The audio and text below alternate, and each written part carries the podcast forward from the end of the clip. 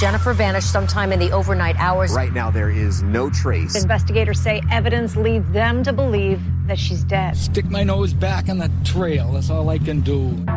This is already gone. Already gone. Already gone.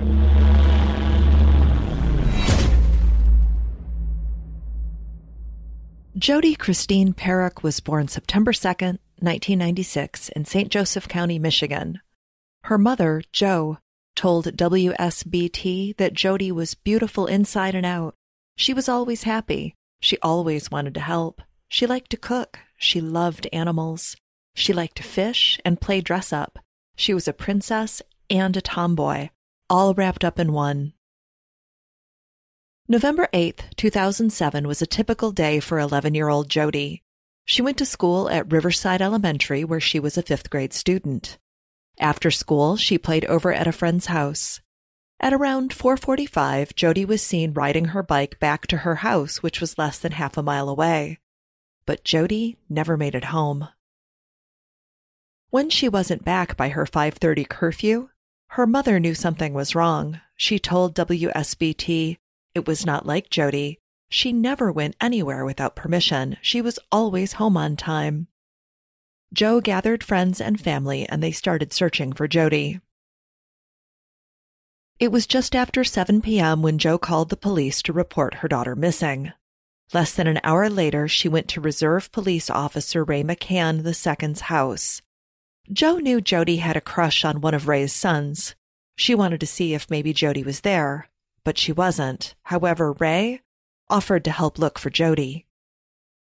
After searching many locations on his own, Ray drove around until he found Jo and her friends who were still out looking. Ray asked if they'd searched the Constantine Township Cemetery. It was about half a mile from Jody's house. Jo said they hadn't, and Ray went off on his own again. He didn't go to the cemetery, but Jo and her friends did. It was about 10:30 p.m. when Jo found Jody's bike leaning up against an old tombstone. Then, 100 feet away from the bike, Jo saw Jody's body. She looked peaceful, like she was sleeping. Jo later told WSBT that the only good thing about finding her daughter's body was that she got to hold her one last time. Jo added, I told her that I loved her, that I was so sorry that happened to her. Jody's hands had been bound behind her back. The binding agent was no longer there, but based on the marks, investigators assumed handcuffs had been used. An autopsy determined that Jody was sexually assaulted before she died of asphyxia from strangulation. Jody had no defensive wounds or bruises. Jo told investigators she believed Jody would have fought back against someone who tried to hurt her. This statement, coupled with the fact that Jody's body had no defensive injuries, led investigators to believe Jody knew her attacker. According to the South Bend Tribune, Jody's murder was Constantine's first in 30 years. It left the village shaken. Investigators canvassed the neighborhood Jody was last seen in, but no one raised any suspicion, so attention was turned to Ray McCann. According to an arrest affidavit, over the course of an hour and a half, Ray made suggestions to four people that they should check the cemetery, but he never went to search it himself. According to Wood TV 8, it was Ray's insistence on searching the cemetery, then not checking it right away, that made police suspect him from the beginning. It was such a random and frankly suspicious suggestion. Furthermore, investigators felt like Ray acted unnaturally following the discovery of Jody's body, although they didn't elaborate on what unnaturally meant. And Ray was a reserve police officer, so he would have access to handcuffs, which they believed were used to bind Jody's hands behind her back. In addition to being a reserve police officer, Ray was a Little League coach who made his living fixing trailers. In his off time, Ray liked to dress up as Elvis Presley and host karaoke in his garage where there was a photo of Elvis on the wall. At the time of Jody's murder, Ray was married to a woman named Angela. He had two sons and a daughter. He was also very involved in his nephew's life. The father wasn't around, so Ray stepped in to fill that role. He did things like drive long distances to watch his nephew's wrestling matches. Neighbors told the Detroit News that Ray was outgoing and made friends easily. He would mow his older neighbors' lawns. Everyone seemed to like him. One friend, Keith, said, I couldn't name a single person who didn't like him. You couldn't pick someone less likely to do something illegal. Ray told investigators that on November 8th he was home all day playing a football game on the PlayStation. When his boys came home from school, Ray took them to Dollar General to buy them two little laser guns. His wife Angela got home a little before 5 p.m., then started making dinner while Ray helped his boys with homework. The family had dinner about 6 o'clock. Ray watched the news and the kids got ready for bed. It was about 8 p.m. when Jody's mother, Jo, stopped to see if Jody was there, but Jody wasn't. Ray offered to help with a search, but first called his sister Anne to tell her what was going on. Then he called on duty Constantine officer Marcus Donker. Then he called his nephew Travis, who told him he heard Jody was possibly on her way to the DNS store to make a purchase. Ray left his house and went to the DNS store, but didn't find her, so he looked around buildings, baseball fields, the boardwalk, down by the river, and more. During his search, he found two bikes and notified Officer Donker to come check them out, but neither bike belonged to Jody. When none of the searched areas turned up anything, Ray suggested to Jody's family and a few officers that they should search the cemetery. Investigators asked Ray why he didn't just go check it out alone. He said he wanted to go with Officer Donker, but they didn't end up going. Ray eventually drove to the cemetery. He told investigators, That's where I seen everybody running around, screaming. I pulled my truck up to a certain point, get out, and run up there, and that's when I realized the mother had her. And that's when I realized she was dead. You could tell. Ray told investigators he wasn't involved in Jody's murder, but they didn't believe him. He was labeled a person of interest, which resulted in him being suspended by the police department. Ray would later resign. Before the month of November was up, investigators told the media that they believed Jody's killer was someone local. Police Chief Mark Honeysett added, I don't believe it was just someone passing through who picked her out. Investigators said they expected an arrest to happen soon. But listeners, nearly seven years would pass with no arrests. Throughout that time, investigators announced that Jody's family had been cleared in her murder and gave updates to the media about where they were in the case. They did not release Jody's cause of death or that she'd been sexually assaulted. Investigators also didn't name Ray McCann as a suspect, but behind the scenes, they were desperately trying to tie him to Jody's murder. According to the Detroit News, authorities collected DNA from Ray and 300 other residents. They accumulated 600 pieces of evidence, received 1,700 tips, conducted 3,000 interviews, and produced 7,000 pages of notes. None of it connected Ray to the murder. Investigators would end up interrogating Ray 20 times, and this for a total of more than 22 hours. He was always interviewed voluntarily and without an attorney. He took two polygraph tests and never wavered on his innocence. But no matter what happened, investigators would just not give up their theory that Ray was involved. They were desperate to solve the horrific crime. In 2009, retired Michigan State Police Detective Jim Bedell even came out of retirement to run for police chief of Constantine. He won that election, and he made solving Jody's murder his main priority. Bedell interviewed Ray on November 5, 2010. He said that he knew Ray had been interviewed numerous times and that he'd submitted to two polygraphs, but he wanted to hear Ray's story again. Ray told Bedell the same story he'd told in the past about what he'd done on the day of Jody's murder, in addition to the search he conducted. Bedell then said he was bothered by Ray's polygraph tests, adding, Whether you did it or not, I have a feeling you know more than what you're telling us. If you're protecting somebody, but Ray cut him off with, Oh God, you know what? I wouldn't protect my own family. I wouldn't do it. Bedell told Ray that they were questioning him because of his polygraphs and his behavior. Ray continued to maintain his innocence and was eventually let go. Five months later, in April 2011, the Michigan State Police Cold Case Unit was put in charge of Jody's murder investigation. Detective Brian Fuller brought Ray in for questioning and asked him about his search. At this point, it had been more than three years since Jody was murdered. Ray had been interrogated numerous times and he'd been accused of many things. Fuller assured Ray that he was not the only suspect. Officer Donker hadn't even been ruled out. Ray responded, Brian, I'm here to help you. You know, I want this as bad as you guys do. I don't want to go to my grave not knowing what happened to this little girl. I'd like to have my job back, to be honest with you. I loved being on the police department. Ray later said that this was the interview that made him realize he was a suspect. His hands had been photographed and his truck was seized for evidence.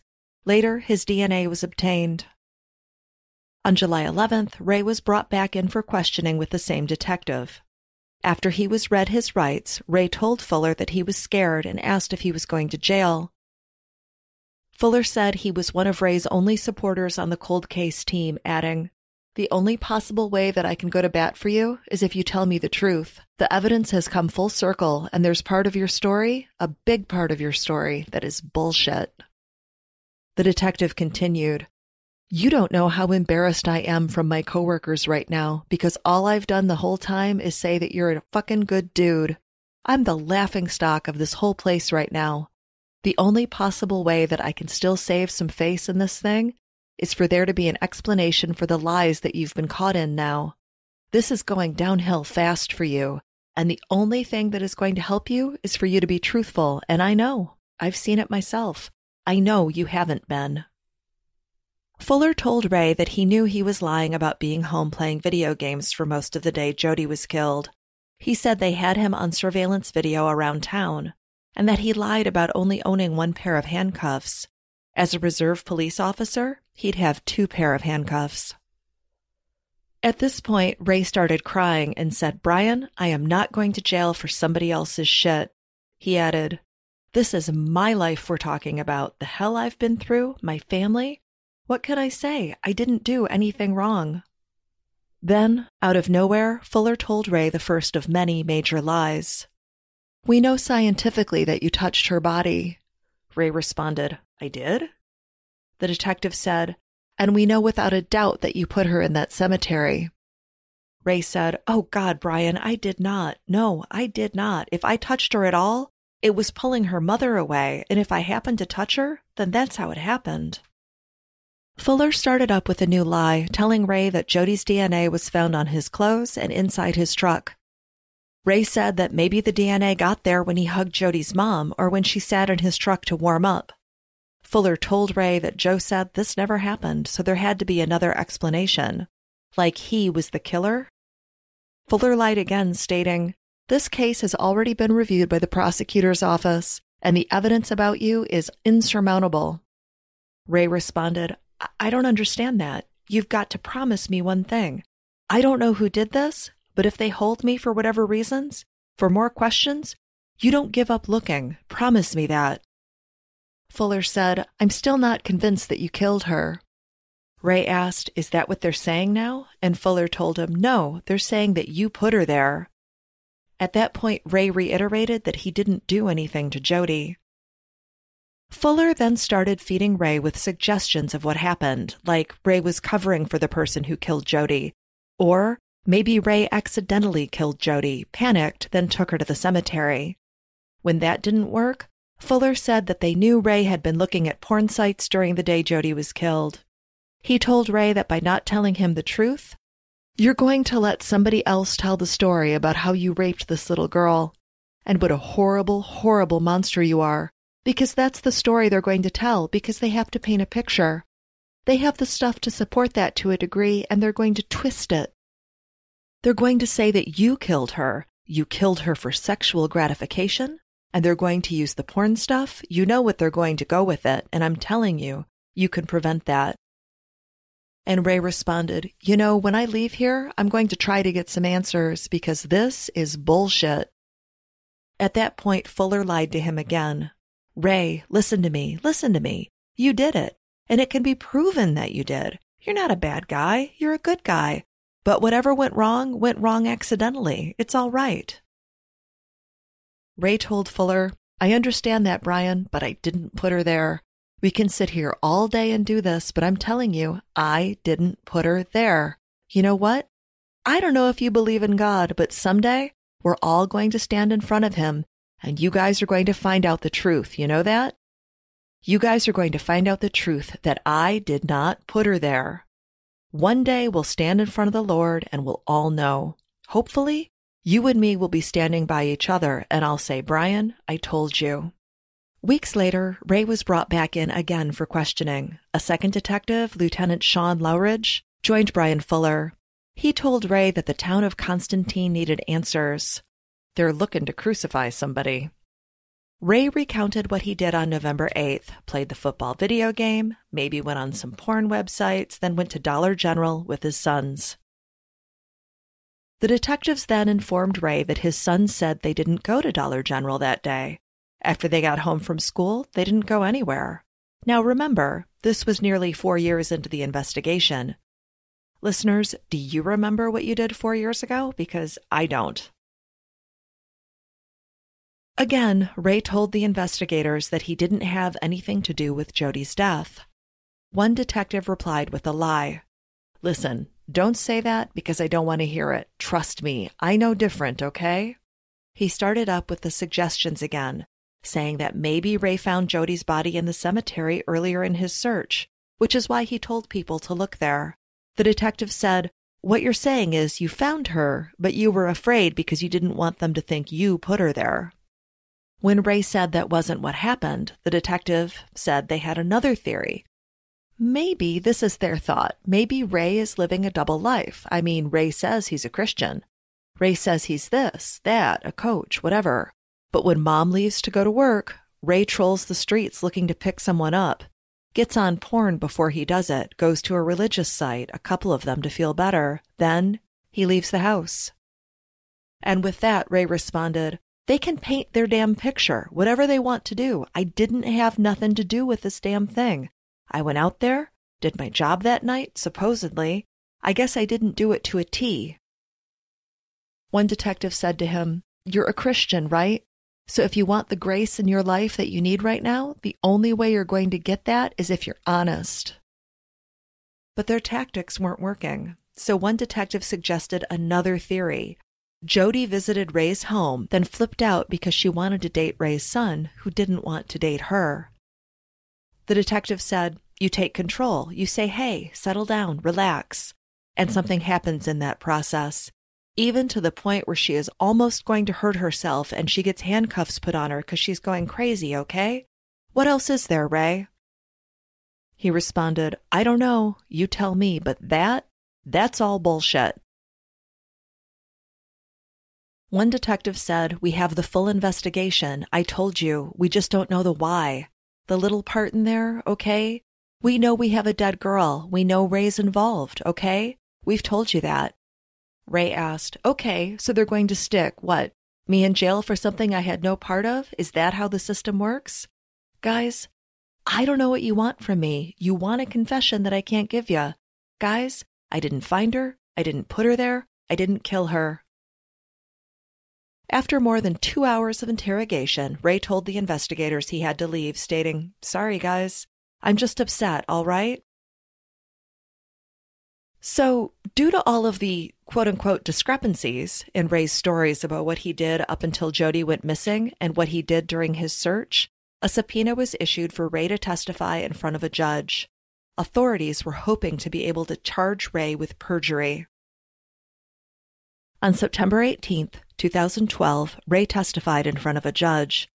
His sworn testimony was consistent with his earlier police conducted interviews and therefore contained the same inconsistencies. Even though investigators did not have enough for charges, they kept looking at Ray. Meanwhile, they told Ray's wife, they told his sons, they told his sisters. They told them that Ray was responsible and that investigators had the evidence to prove it. One of the investigators told Ray's wife, Angela, I don't know if Ray will ever just say the truth. He's going to have to be charged. He'll get so scared that he'll talk. Ray's sister Julie told the Detroit News that investigators informed her that Ray's DNA was found on Jody and that sand from her sneakers came from Ray's yard. This quote unquote proof made her start to question if her brother was innocent, and she eventually believed that he was guilty of what police accused him of. Ray's son Pokey said investigators told him that Ray was lazy, that Ray was possibly selling drugs, and that Ray may have used the home computer to seek out gay sex.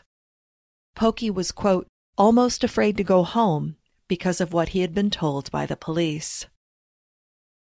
Angela ended up leaving Ray, and she took the children with her.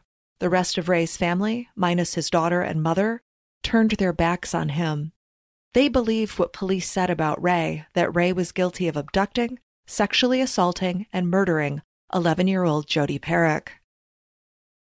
The Detroit News later reported that if any statements made to Ray, his son Pokey, sister Ann, or Julie were supported by evidence, they weren't found by the Detroit News in a comprehensive review of police and court documents. In November of 2013, investigators told WSBT that they had a good idea of what happened to Jody and who did it. They found male DNA on Jody's body. They just needed a match and more people to come forward with information. Then they'd have an arrest. Investigators added they'd resubmitted DNA recently but didn't get any hits. Right there, investigators admit to the public that they don't have a DNA match but they told Ray and his family otherwise. Investigators gathered all the evidence they had against Ray, and on April 17, 2014, Detective Brian Fuller submitted an arrest affidavit laying it all out. He was seeking perjury charges against Ray for lies he told during his September 2012 sworn testimony in front of a judge. In addition to the testimony, Fuller said that while looking through phone records, it was revealed that Ray didn't call his sister after Jo came by to see if Jody was at Ray's house. That was his first lie. Ray didn't lie when he said he called on duty officer Marcus Donker. However, when investigators spoke with Donker, he said that Ray told him Jo asked him to help search for Jody. According to Jo, she went over to Ray's to see if Jody was there, not to ask him for help. Investigators viewed this as the second lie coming out of Ray's mouth. Next, Ray said he called his nephew Travis, who told him that he heard Jody was going to the DNS store, but Travis told investigators he never spoke to his uncle that day. Ray's first stop after leaving the house was supposedly the DNS store, but video surveillance didn't show him there until 8:43 p.m. He called Donker at 8:18 p.m. The store was only a three minute drive from Ray's house. Investigators wanted to know what he was doing during that time. They found it very suspicious. Then there was Ray's claim that he found two bikes during his searches. Donker told investigators that when Ray told him about the first bike, Donker showed up immediately to investigate. According to the arrest affidavit, the bike was found to be in such a condition that it had not been moved in a very long time. Everyone who was witness to this bicycle discovery was in disbelief that Ray could even consider this particular bike could possibly have been the one Jody was riding. Everyone came to the conclusion that this discovery was nothing more than a diversion. Donker added that Ray didn't even tell him about the second bike. It seemed as though Ray had told yet another lie. Ray told investigators he didn't get to the cemetery until after Jody's body was found, which was at around 10:30 p.m. But Donker said that occurred at 9:37 p.m. Ray mentioned he was going to check the cemetery. He was less than a mile away, so he would have shown up before 10:30. According to cell phone records, Ray should have been at the cemetery as early as 10:07. Investigators came up with this time based on the fact that Ray placed a call at 10:07. The call was made from his friend's house, which was directly adjacent to the cemetery. Fuller ended the affidavit with The purpose of this affidavit is intended to meet the burden of probable cause to substantiate a review on charges of perjury. I am aware of additional information which would further substantiate this. However, based upon the above facts, I respectfully believe that probable cause exists and to expound further could potentially risk exposing facts that would be crucial in continuing the investigation. So Ray is arrested and charged, not with murder, but with five counts of perjury. But because the charges were linked to a murder case, he now faced up to life in prison. Now that Ray's been arrested, investigators finally revealed Jody's cause of death, telling the Sturgis Journal that Jody had been strangled, but they would not confirm that she'd been sexually assaulted. Investigators also mentioned that they'd tested hundreds of DNA samples and entered the DNA found on Jody's body in the national database, but had received no matches. This includes Ray McCann, so they've got the DNA in the database, but it's not a match to Ray, who they're insisting killed her. One detective added that investigators believed a truck was involved, but that's all they could share. At Ray's preliminary hearing, four prosecution witnesses, including Jody's mother and Detective Fuller, testified about Ray's inconsistent statements. On cross examination, Fuller admitted that he knew Ray's DNA had not been found anywhere when he asked Ray how Jody's DNA got in his truck and on his clothes. Fuller denied the questions as being false. He said they were asked for a specific reason. Fuller also testified about a discrepancy he hadn't mentioned in the arrest affidavit.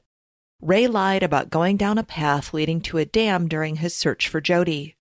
Fuller said that he knew Ray lied because video from a nearby creamery's surveillance camera didn't show Ray on the path. In an attempt to get the charges dropped, Ray's defense attorney reminded the court that Ray had been interrogated numerous times over the course of nearly seven years. He said, One person's memory is different from another person's memory. Who's to say which version is correct? Ray's attorney said the case against him was absurd, but the judge sided with the prosecution, and Ray was bound over for trial on all five counts, his bond was capped at $225,000. According to the Detroit News, within 10 days of his perjury arrest in 2014, he was attacked in prison. An inmate yanked him off the top of a bunk, struck him in the head with a padlock, and tried to gouge his eyes out. He didn't know the reason for the attack, but could guess. Police officers and suspected child killers aren't popular in prison. But Ray said the worst part about the false accusations against him was what happened outside of prison. Everyone, including his own family, turned their backs on Ray. In March of 2015, Ray pleaded no contest to one of five perjury charges. He was sentenced to anywhere from 20 months to 20 years in prison. Ray told Wood TV 8 I took the plea because it was the quickest way to get home to my family. It wasn't that I was guilty of anything. If Ray went to trial, he faced life in prison. Ray was now behind bars, but Jody's murder remained unsolved. Most everyone believed Ray was responsible, and they were frustrated with him for maintaining his innocence. Then, on July 28, 2015, a 10 year old girl named Mackenzie escaped an abduction in White Pigeon, a town about four miles from Constantine. Mackenzie told police that a man living in the same mobile home park as her asked her to help move some boxes in his garage. When Mackenzie went inside, he grabbed her and told her, Shut up or I'll kill you. He held her at knife point and tried to tie her up with an extension cord. She was able to fight the man off and escape. Mackenzie led investigators back to the garage, which belonged to 65 year old Daniel Furlong. He ran a car detailing business out of his garage and worked odd jobs like mowing lawns and trimming trees. He also umpired games on a regular basis for 15 years. There were never any complaints against Daniel as an umpire. But there had been at least one prior criminal complaint against Daniel. Just before 7 a.m. on November 18, 2009, right after the second anniversary of Jody's murder, a 12 year old Constantine girl, we'll call her Cindy, was walking to school when she noticed a man kneeling down with his back against the house in a dark corner, watching her. Cindy called her mother, who we will call Susan, on the cell phone. Then she ran home. Of course, Susan was freaked out because she knew about what happened to Jody Parrack. Cindy was one year older than Jody, and they went to the same school. Susan knew that her daughter could have also been abducted, raped, and murdered. Cindy and Susan went to the police where Cindy reported that the man she saw was Mrs. Furlong's husband. Cindy knew the Furlongs because they lived two doors down from her. Susan later told Wood TV 8 about what happened next. The police told me not to worry about him. He was a good guy, and they would go down and talk to him, and they did talk to him. Then Police Chief James Bedell interviewed Daniel, but he denied being outside at the time Cindy walked by his house, so the case was closed. Remember, this was just two years after Jody was killed, and no one had been arrested for her murder. Investigators were still trying to tie Ray McCann to her death when they ignored this significant event. Susan told Wood TV 8, No one ever did anything, and I never allowed her to walk to school or in town again.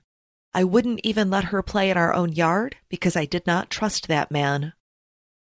When Wood TV 8 filed a Freedom of Information Act request to obtain Susan and Cindy's police report, Constantine Police denied the request. Susan said she didn't hear from the police again until after Daniel's arrest. They asked if Cindy would testify against him if they went to trial. Following the attack on Mackenzie, Daniel was arrested and charged with knowingly restraining a child and assault with a deadly weapon. A DNA sample was obtained before he was released on bond and promptly moved 40 miles away to the city of Kalamazoo. Meanwhile, investigators entered Daniel's DNA into the national database, and in September they found that he was a match against DNA found on Jody's body and her clothing. Susan was so upset that the Constantine police didn't take any DNA samples from Daniel back in 2009, even though they'd taken samples from more than 300 other people, including Ray, to test in Jody's case. If they had tested Daniel's DNA, they would have found a match, but instead, they focused on Ray, and Daniel was allowed to prey on other victims. Investigators also found that in November 2007, Daniel lived only two streets over from where Jody had last been seen alive. He'd been interviewed during initial police canvass, but he didn't raise any suspicion. On September 10th, Daniel was charged with murder, kidnapping, and criminal sexual assault in relation to Jody's case. At the station, investigators told Daniel about all the evidence they had against him, but he denied having any involvement. A detective told him, A drop of your blood, Dan, was on her collar. A question of whether or not you were involved is off the table. Daniel said he didn't think it was his blood and he was sticking to his story. The next day, investigators searched Daniel's property. In the garage, they found a list of names of girls living in the same mobile home park. Investigators went to meet with Daniel again to see if he wanted to make a deal. If he confessed to Jody's murder and agreed to plead guilty to second degree murder, they'd drop the charges of felony murder, kidnapping, and second degree criminal sexual conduct. In addition, he would no longer face charges from his crimes against 10 year old Mackenzie. He would also receive immunity for any other crimes committed in St. Joseph County, as long as he gave a full and honest confession. And he would have to take a lie detector test to prove what he told them was true. Daniel asked if he could have some time with his family before he decided how he wanted to respond. Investigators said that would be okay. Daniel spent more than an hour with his family, then told investigators he wanted to take the deal. Daniel confessed to the murder of 11 year old Jody. He was 57 years old when it took place. He said that after Jody left her friend's 3rd Street house, she rode her bike by his 5th Street house. He was in the garage cleaning some things out when he saw her ride by. He asked Jody to help him move something. Jody went into the garage and Daniel zip tied her hands behind her back, then threw her into his boat, which was stored in the garage. He sexually assaulted Jody while she wiggled around and begged him to let her go. He assured her that he would in a little while. Thirty minutes later, Daniel got up behind Jody and placed a plastic shopping bag over her head. Then he waited for her to die. Investigators asked Daniel why he put a bag over her head. He responded, I don't know why. At that time, I was panicking. I just wanted to get out of there. After Jody was dead, Daniel threw her bike in the back of his truck, then put her body in his passenger seat. He drove to the cemetery and put her in a spot he thought was the darkest. Daniel cut off Jody's zip ties and the plastic bag, then returned home. Once there, he threw away the zip ties, the bag, and his clothes. Daniel told investigators that he killed Jody alone. He didn't know Ray McCann. When he saw that Ray had been arrested, all he thought was, I was in the clear. Daniel also confessed to the attempted kidnapping of 10 year old Mackenzie. He said he'd planned on assaulting and killing her in the same way he'd done to Jody. Investigators asked Daniel how the murder made him feel. He said, Sad, very sad. Now I'm ashamed of myself. Ashamed that I did this to my family, but now that it's all coming out, it's taken a burden off of me. State Police Lieutenant Charles Christensen later told the media that investigators don't believe Daniel knew Jody. Christensen said, I think it was, for the lack of a better term, the opportunity presented itself with him, unfortunately, and it happened to be Jody Parrack. Many people who knew Daniel told the media they were shocked by his arrest. They didn't see him as a threat. Several weeks after Daniel confessed, Constantine Police Chief Mark Honeysett went to visit Ray in prison. Ray later told the Detroit News that he thought Honeysett was going to apologize to him and tell him he was free to go home. But instead, Honeysett continued lying to Ray about all the evidence they had against him. Honeysett even told Ray that he knew he was friends with Daniel Furlong. Ray continued to maintain his innocence, stating he didn't know Daniel. Honeysett later told Wood TV 8 that even after Daniel's confession and his conversation with Ray, he still questioned if Ray was involved. He wasn't convinced one way or another. On November 19, 2015, eight years after Jody was brutally killed, Daniel pleaded guilty to her second degree murder. In January, he was sentenced to serve between 30 and 60 years. There was a lot of buzz in the media about if Daniel had confessed to any other crimes as part of his plea deal. Investigators said he told them he didn't commit any other crimes in St. Joseph County. But one crime investigators and locals alike wanted to know about was the 1997 abduction of six year old Brittany Beers. This occurred in St. Joseph County. According to the Charley Project, during the evening hours of September 16, 1997, Brittany played outside of her family's residence at the Village Manor Apartments in Sturgis, Michigan. Around 8:30, Brittany's mother Tina left to run errands. When she left, she watched Brittany riding her bike around the neighborhood. It was about 5 minutes later when Brittany's brother saw his sister sitting on a bench. Not long after, a witness noticed Brittany talking to an unknown man driving a red or brown midsize vehicle. When she was done talking to the man, Brittany told the witness that she made a new friend. This was the last time anyone saw her.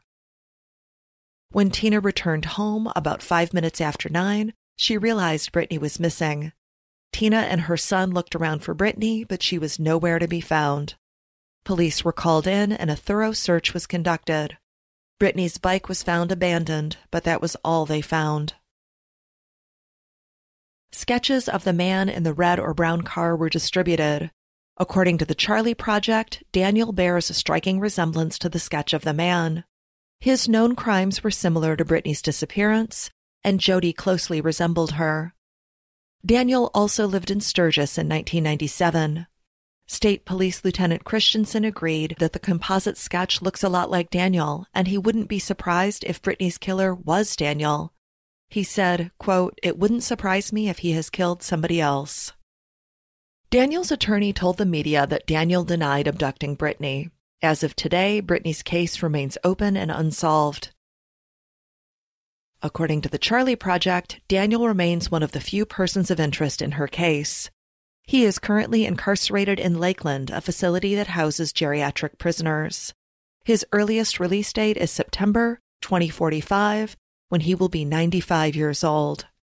It is likely that Daniel Furlong will die in prison. Now, Ray, he was not released from prison after Daniel's conviction. Instead, he was kept behind bars until he became eligible for parole in December 2015. After he was released, Ray moved to a town about 15 miles from Constantine. The only time he goes back to his hometown is to visit his father's grave. Ray told the Detroit News that he was glad his father died before he saw what happened to him. The perjury conviction stayed on Ray's record. His reputation was still in shambles, and every member of his family, besides his mother and daughter, had shunned him. In March 2016, Target 8 released results of an investigation they had done into Ray's case for their series, Making a Monster. They filed a Freedom of Information Act request and received numerous pieces of evidence, including more than seven hours of recorded interrogations with Ray. Target 8 also obtained the surveillance footage from the creamery that Detective Fuller said under oath showed that Ray wasn't near the dam when he said he was. After watching the grainy footage, Target 8 realized the creamery's camera hadn't even been pointed at the dam, so there was no way Fuller could know that Ray wasn't there. As it turns out, it was actually Fuller that lied under oath, not Ray. When Michigan State Police were called out on their lies, they said the interrogation techniques used on Ray were, quote, accepted and legal methods. And they're right. The detectives weren't doing anything against the law. It's completely legal for officers in the United States to lie to people. In one good move, the Michigan State Police stated they were convinced Daniel acted alone and they cleared Ray in writing for the first time. But then, St. Joseph County prosecutor John McDonough defended Ray's perjury convictions to the Detroit News, stating, Ray pleaded no contest. He said, I stand behind everything my office and the police did. Ray told the news that he only pleaded no contest because he was scared of getting an even longer sentence if the case went to trial. Because of Target 8's investigation, the Michigan Innocence Clinic at Michigan Law and the Center on Wrongful Convictions at Northwestern University's Pritzker School of Law got involved in Ray's case. In June 2017, Ray's attorneys filed an affidavit from the creamery manager who stated the surveillance camera was not pointed at the path. On December 15th, a judge exonerated Ray after finding that police either lied or were wrong about evidence used to convict him. In May of 2019, Ray was awarded $40,000 for his wrongful imprisonment. Michigan Innocence Clinic director David Moran stated in a press release that while they were grateful Ray was exonerated, the victory came too late to avoid 20 months behind bars, the loss of his job and marriage, and being ostracized in his community. Ray lost his entire family, and all he could get was $40,000. His family went from thinking that he was an incredible man to a pedophile and murderer. In December of 2019, Ray filed a federal lawsuit against the agencies that pursued a case against him without probable cause. He claimed that the agencies fabricated evidence and tried to get him to confess to murder. The Court of Claims ruled the state should pay Ray nearly $88,000 but the state appealed, and in December of 2020, the Court of Appeals vacated the judgment, stating that the Court of Claims awarded Ray compensation for his unlawful detention prior to the time he was incarcerated. The Court of Appeals remanded for further proceedings. Ray appealed the decision to the Supreme Court, who denied considering the application in June of 2021. That's the last available update in his case. The exoneration of Ray McCann led to a lot of discussion about the consequences of allowing officers of the law to lie to people. Grand Valley State University professor Brian Kingshott told Wood 8 TV that Ray's case is proof that changes need to be made. Officers are bullying people, and it's leading to false confessions, wrongful imprisonments, and worse. Thank you for listening to this episode of Already Gone.